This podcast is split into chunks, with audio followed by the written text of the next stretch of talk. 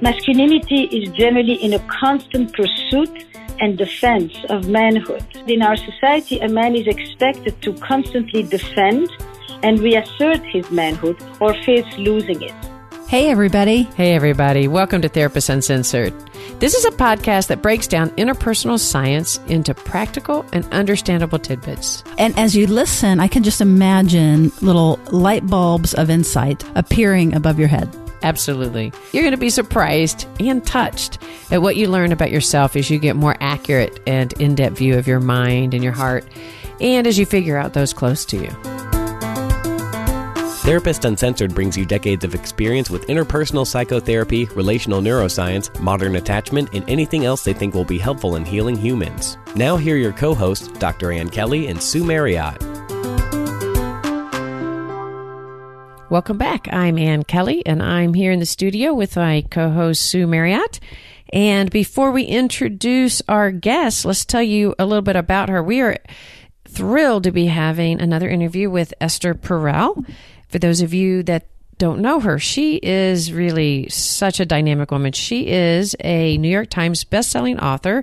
She's written multiple books, several on sort of the erotic self and desire, and uh, a book on infidelity and long term relationships. And she's done multiple TED Talks that have gotten over 20 million views because she just has such an insightful, original voice on these topics in relationships. She's actually also been listed by Oprah Winfrey in her Super Soul 100 list of visionaries and influential leaders. So lots of us agree that she is a powerhouse and has a voice to be heard. And she has wanted to turn her attention more to masculinity for quite some time but really it hasn't been as in the forefront of other people's minds that it has hers until recently and now with the intensity and following the me too movement as well as just all sorts of cultural shifts it really seems to be a very very relevant topic for all of us in the world, but essentially also in the United States. And so she's come together. What we're really excited to tell you about, we're going to ask her about it. She's going to tell us about it in our interview today, but she's doing something called Sessions Live this November, as she's going to do it on November 10th. It's going to be live in New York, but she's also going to live stream it. And the topic is the masculinity paradox. So it couldn't be more timely. It's long overdue, but she's going to do an in depth discussion with top experts working with men in relationships. So, with this session, she's really deepening a dialogue that really, really needs to happen. It's really focused on the concept of masculinity and how it's seen and how it has been seen and developed in our culture. And this dialogue is really about supporting change in the emotional lives of men and that that's really an essential aspect if it's inevitably going to change for for women and the rest of us in our culture. So I think you're really going to love hearing from her. So let's get started. Sue, we're really excited to have Esther on the program, aren't we? Absolutely. Welcome to the show, Esther. Thank you. It's my pleasure to be here. So, to jump right in, if three guys were to gather together and to have a conversation about femininity in 2018, sort of modern femininity, it may raise a few eyebrows. This may be a good launching point to how is this conversation different from something like that? Hmm. Like why why is it that women get to speak about men? Yeah, versus mansplaining, you know. Yeah, no, no, it's a great question. Like, what gives me or what gives the women, or, you know, the possibility of speaking about the other, if you want, you know, if there is such a thing as an other or others. I think I would like actually for men to come together and talk about modern femininity. And I think what they would probably speak about the most is their confusion because when I do retreats, when I facilitate retreats of men, and it's only men, it is a major subject of conversation, that confusion. What does woman want in the end? You know, the old Freudian question. So I actually would welcome men talking about women to other men in an honest way, which they don't do enough, and women talking about men to other men and women in an honest way, which they also maybe sometimes don't do enough. So for me, organizing a conference on modern masculinity or the masculinity paradox is not about an imposing discourse. Like I have the definition and I have the I have the truth on, on men. It really is about taking advantage of a prime educational moment in our society and taking advantage of this opportunity to create a conversation. Like nobody questions if we have a conference about children. And we have a conversation where we talk about children and no it's not the children who are necessarily talking about themselves or the adolescents so it's about being thoughtful it's about being respectful it's about being expansive and probing in our thinking. And five years ago i was asked what was going to be my next topic and i said men and nobody was interested and it took the societal tide wave that we have now for everybody to be interested. And I'm very pleased to be on that wave because I do think that it is one of the most crucial subjects of the moment.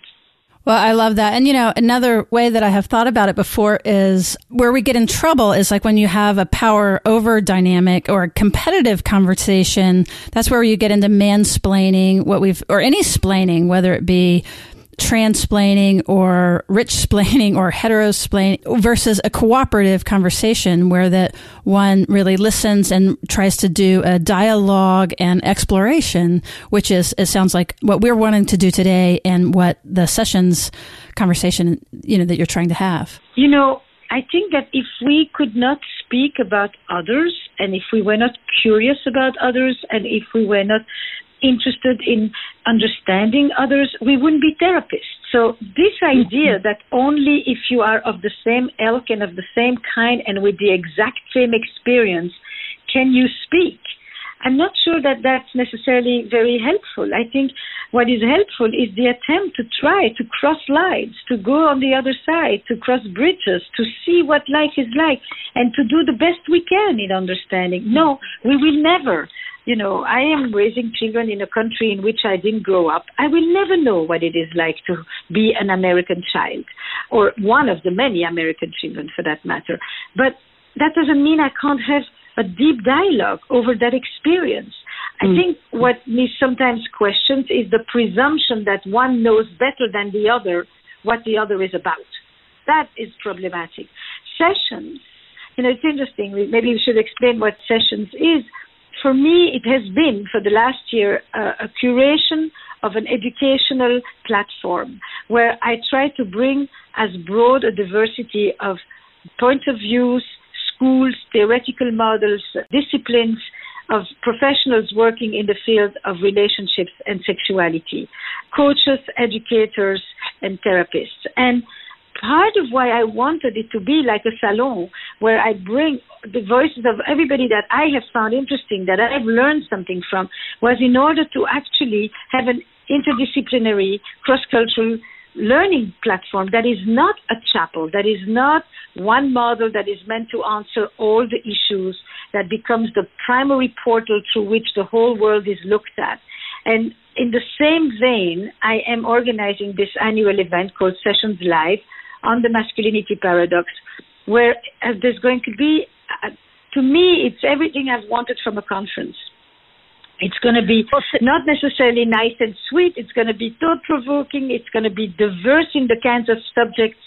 We're going to divide it in four pillars masculinity in relationship to intimacy, in relationship to power, in relationship to sexuality, and in relationship to identity, which probably will be the top one. So it's these four pillars and a look, an in-depth look at modern man and modern masculinity through these four doors. And it's, I mean, that is so exciting. And it is the opposite of what I was referencing earlier, which was this idea of splaining, which is someone in more power telling someone in a marginalized group what it is like to be in that marginalized group. It's the opposite of that. And where I got that from was I had seen some comments on some of the interviews that you've given on masculinity from men who were trying to make the point that it was woman splaining for a woman to come on and talk about masculinity which is why I started with that about that this is different partly because it is an inquiry and it is a dialogue and it is an open conversation. It's the opposite of a diatribe or a power over. It's it's your point about masculinity and the problem with masculinity, which is the power over instead of connectedness. Is that I feel the freedom to speak about children, about women, about living in America, about art, about men. It is a freedom of speech. I get to speak about subjects that I am interested in. I do not pretend to have the truth. In fact, most of the time I start any lecture by saying, I may sound confident, but I'm not sure of anything. I'm not right. I am gathering us here because in, t- in this moment in time, the lives of women will not change until the men come along. There is finally an opportunity for men to be able to rethink what it means to be a man in the 21st century, certainly in the West, and to be part of that the same way that I wanted men to be part of when women rethink their role at home and at work, the same way that the gay movement knew never to just demonstrate on the streets with only gays amongst them, the same way that Jews have wanted other people to be part of the acknowledgement of suffering. I mean, I have never found that there was anything useful in creating a silo that is based on the notion that I am actually so special that you will never understand me. Therefore, you, we can never really talk to each other. So, the masculinity paradox conference and the, the you know it's, it's streamed live across the world with people from multiple different cultures is an inquiry. It is not women talking about men. It's an inquiry in which think we will have as diverse a group of men as possible but I am convinced that some people at some point may still think that there was an underrepresentation of somebody.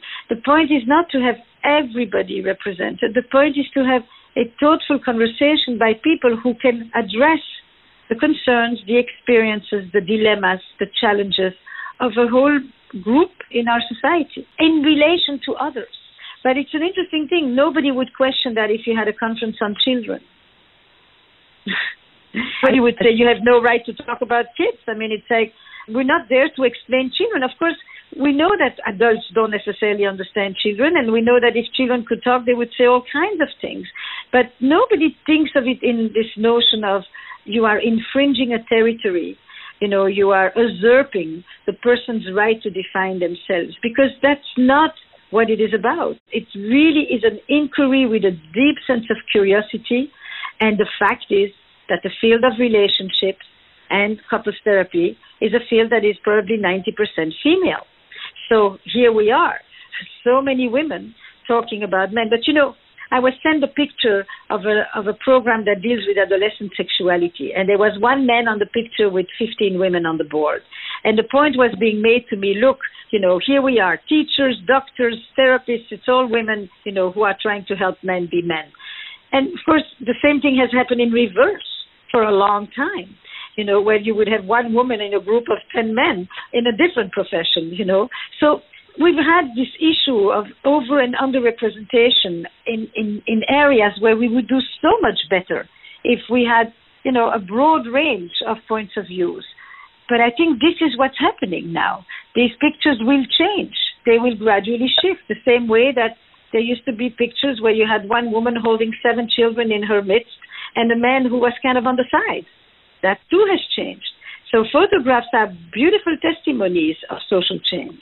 So, Esther, you're saying that you're not trying to be the voice, that you're trying to be a voice among many, that your goal is to really deepen the dialogue among us. And I think that's just an amazing timing.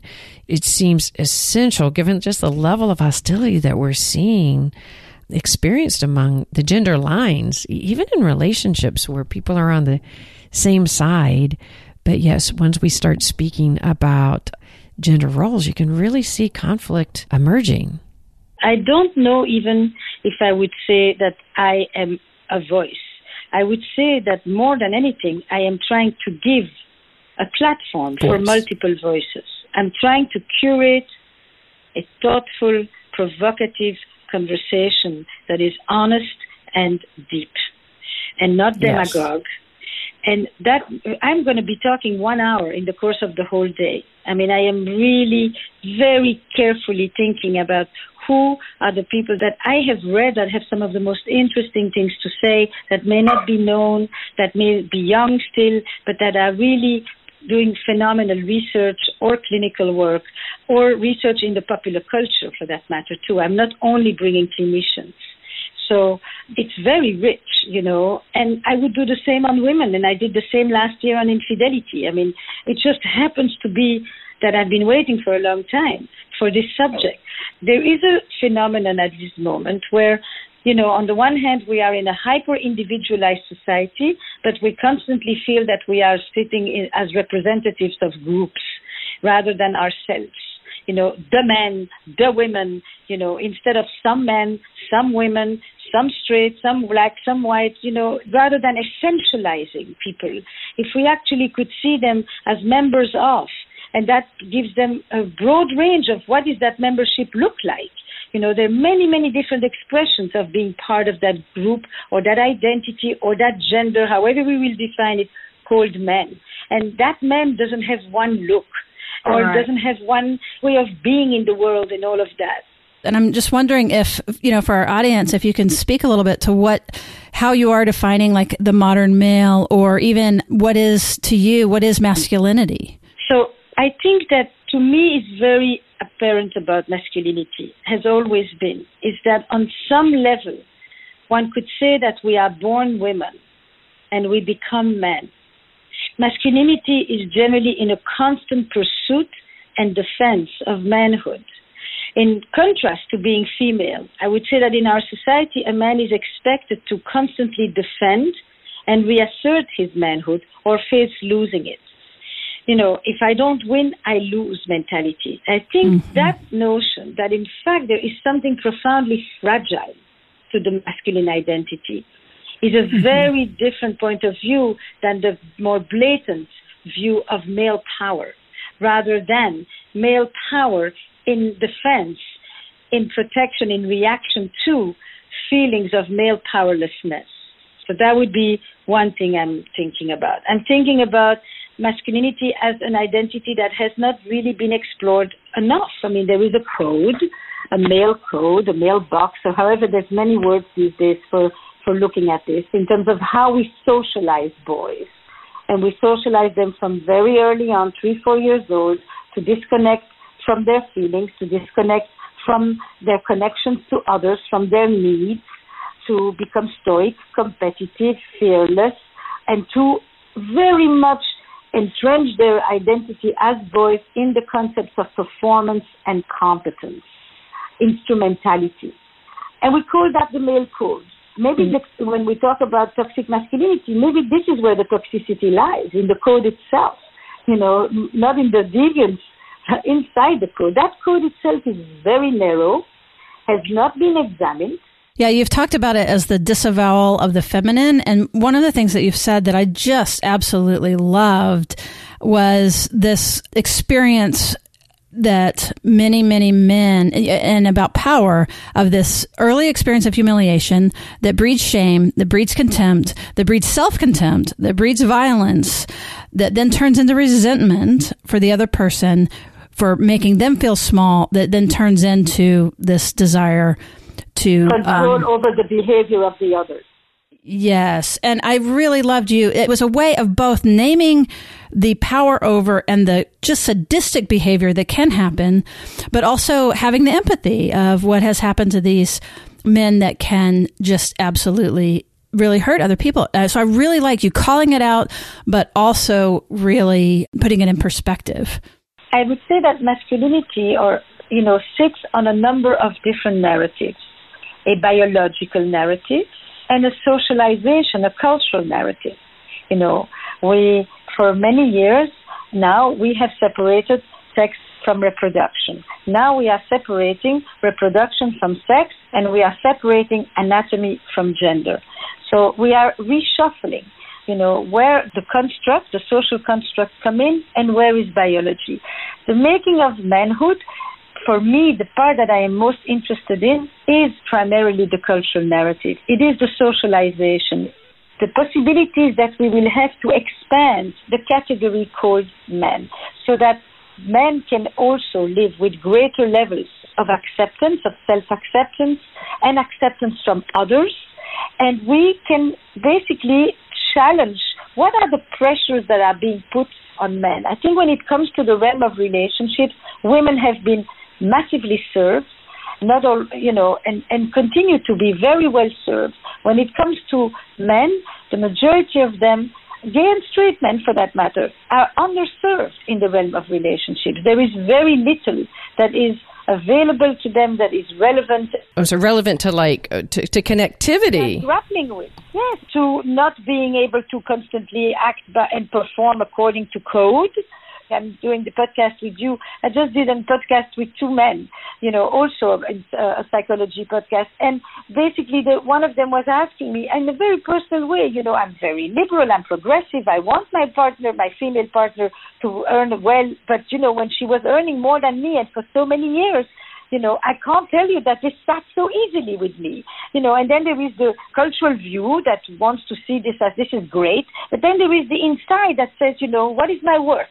Where am I really a man? Where is my manhood actually expressed? How do I deal with the fact that she earns more? How do I deal with the fear that that means that she can leave me? Because that's actually been the way that we, we kept her pretty much tied at home. And, you know, it's not PC to admit that one actually has all kinds of archaic messages and legacies that live inside of us, that live side by side with often very progressive you know, other scripts about gender configurations and gender roles.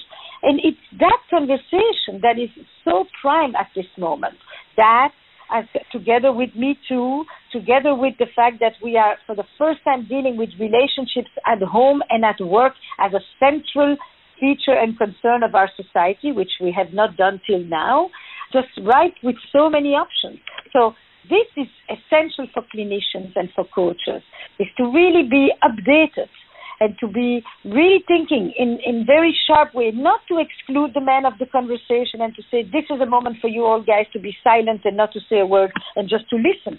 To the contrary, to invite everybody into a new conversation you know, in a fishbowl style way, if you want, where, where everybody gets to hear the other in a way that he or she never has. Like when you do good couples therapy, for that matter, or good family therapy. It's actually not that similar.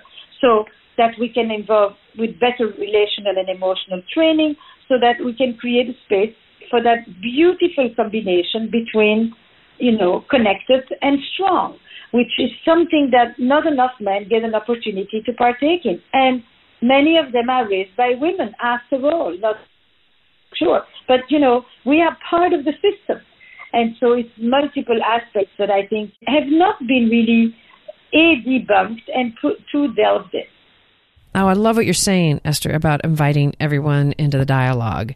I mean, there's been times when men have been encouraged to be quieted in order to listen and kind of emphasize that their privilege but what you're saying is that everyone needs to be in the dialogue, and I, I really agree. And really, if you think about it, I like to voice about how women have also have privilege privileges, different kind of privilege, but it's the privilege of feeling strong in emotional expression, the privilege of feeling connected and in relation to others and feeling strong and using that as a source of strength for them. So that's a different kind of privilege that women enjoy. I'm wondering, why do you think you're getting such blowback when you haven't gotten blowback in other ways? There have been people when I wrote Mating in Captivity that had uh, some questions about, you know, the division between love and desire and the, the kind of model that was not necessarily embracing an attachment perspective as the central perspective of my thinking, but more a both and. I think I have had both ends when I think about love and desire or between security and adventure, like Stephen Mitchell. I've had both ends when I think about infidelity in terms of what it does to you, but also what it meant for me. And I have both ends when I think about how we can create a more fruitful and prolific and, and, and positive culture of gender uh, between the genders, all the genders on a, on a whole fluid spectrum. I think the pushback is generally from people who are more either or. When it is people who like to see both ends, I think that they can see it, you know, for what it is. It doesn't mean it's the only model, but it means it's a thoughtful model. What I think is really relevant at this moment as well is that for a long time, masculinity and femininity were narrowly defined. Women have had half a century to break open the narrow categories. And this is a moment that is actually offering that opportunity for men as well. If the 20th century was the change of the women, the 21st century will be the century where the men adapt to the women that the change to the to changes that the women have made. And in the end, it is for the good of the collective. It's for everybody because it's inter- it's interactive. You, you know, it's interdependent parts. You can't change one without the other one adapting to it. And everybody knows in systemic thinking that when there is change, there are consequences to the change. And every time before we um, encourage people to change, we ask them how would they deal with the ambivalence of change. So women want men to change, but they have an ambivalence about that change as well, and that too needs to be included. And men would like to change, but they have an ambivalence about their own change because there are consequences to the change. And systemic thinking has understood that a long time. It dealt with that in family life all along, including the polarization. Every couples therapist knows to work with a polarized system. So we have something that is really valuable at this moment as therapists, as clinicians dealing with often, you know, irreconcilable narratives and perspectives and experiences to really bring into the public space at this moment. And this is where I see sessions. This is where I see the conference sessions live. And in leaving the four walls of our office and bringing some of this deep knowledge that many of us have accumulated over decades because the society needs it. It's no longer we wait till people decide that they need us. Is that we, at this moment where relationships have become so central, you know, in ways that it never was, except when there was a crisis and that has to do with the secularization of society and many other, you know, important social changes that we have something to give to the collective good that I think is is really crucial. And this is where the gender story enters at this particular moment. It's gender, it's power, and it's done within a perspective that is positive around sexuality as well, so that it doesn't lump everything together. It needs a sex positive approach. I'm going to leave you with one thought that I think has really been uh, occupying me. When it comes to relationships and well being, personal well being, and self care, I would say everything that is bad for women is generally worse for men. If women sometimes feel alone and gripped in silence, the silence of men and the shame that accompanies it and the isolation and the loneliness that they feel is worse because they're not even supposed to have the needs, so they're needless and they're, you know, they're on their own. If women deal with health issues, men's conditions about even looking for help when they have health issues is worse. Suicide is worse. Violence is worse. I mean, on all these counts, whatever is troubling women often troubles men in an even more acute way. And that is a very strange way of looking at this. It's very different from the, the current moment where we are very busy talking about the men at the top and how they have dealt with their privilege and their power. I think that the majority of men don't live at the top at all. And they are the sons and the brothers and the husbands and the boyfriends and the partners and the donors of a lot of the people in our society. And we need to include them in the conversation about social good. Yes, and I've and I've heard you say that you feel sorry for those men at the top. Um, it's a very narrow space, and you fa- and when you fall, then you're very very small. So I really appreciate you reminding us of this compassion because it can be so painful when you're being the one stepped on. But you're absolutely right. We have a lot to offer. And can you tell our audience uh, about the sessions, how to find you, you know, how to link up with you to find these resources?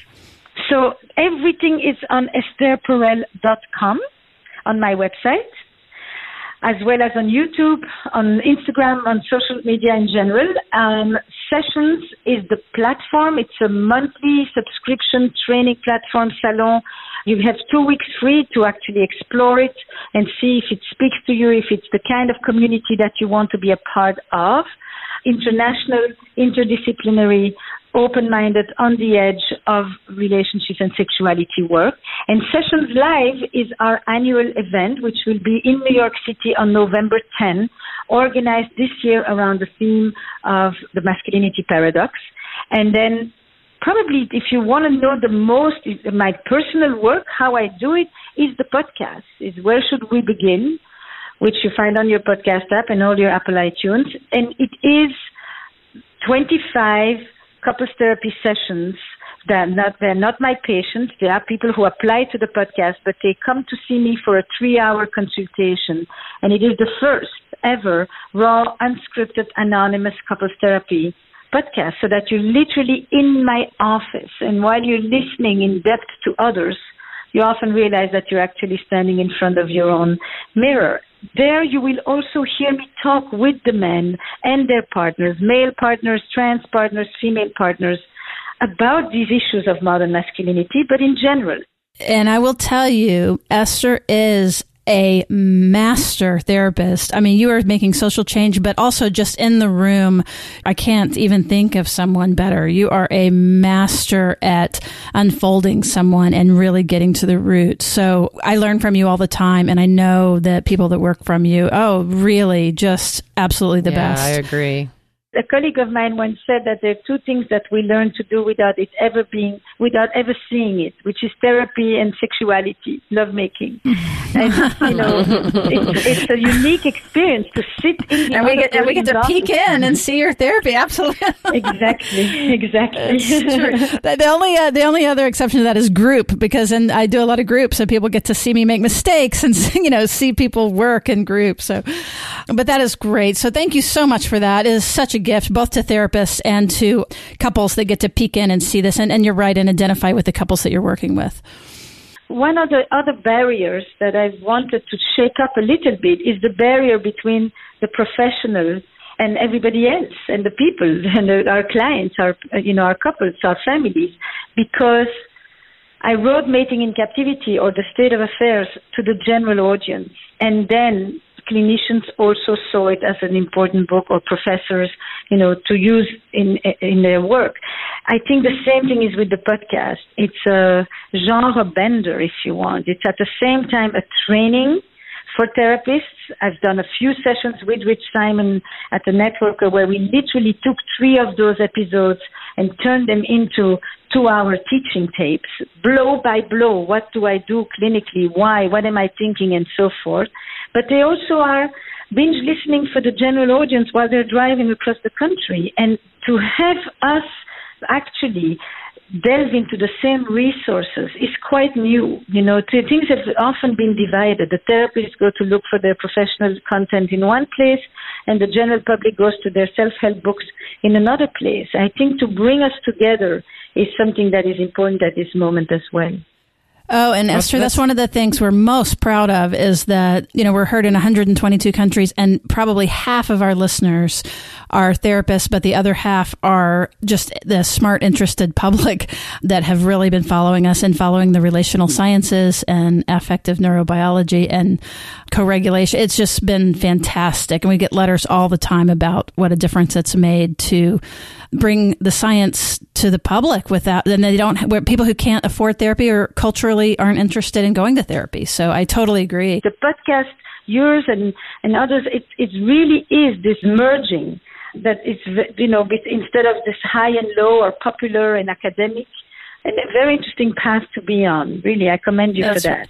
Thank you. You too. And, you know, people understand it and they really want it and they're hungry for it. So. I just so appreciate you being on. We appreciate you being on the program. And I, I love what you're saying about the podcast. And I will tell you that I often find one use of your podcast, Esther, is that when we have individuals whose husband or wife is really afraid to do couples, it's so lovely to refer them to your podcast. And it actually helps this entire dialogue happen. So I'm just wanting to tell you that the desire you have in there is actually happening. It's really wonderful. Wonderful. Thank you so, so thank much. You. It's been a pleasure speaking with you both. We hope you enjoyed the podcast today. Check out our show notes where Esther's contact information and books will be located. We also would love it if you could send our podcast on to interested individuals, rate and review us. And by the way, just as a reminder, we have SpeakPipe on our website at www.therapistuncensored.com and jump on and we would love to hear your feedback. Today's episode might have spurred quite a bit of thoughts. We'd love to hear them and you might hear them live on the air in the next couple of weeks. All right, thanks so much and we'll see you around the bend.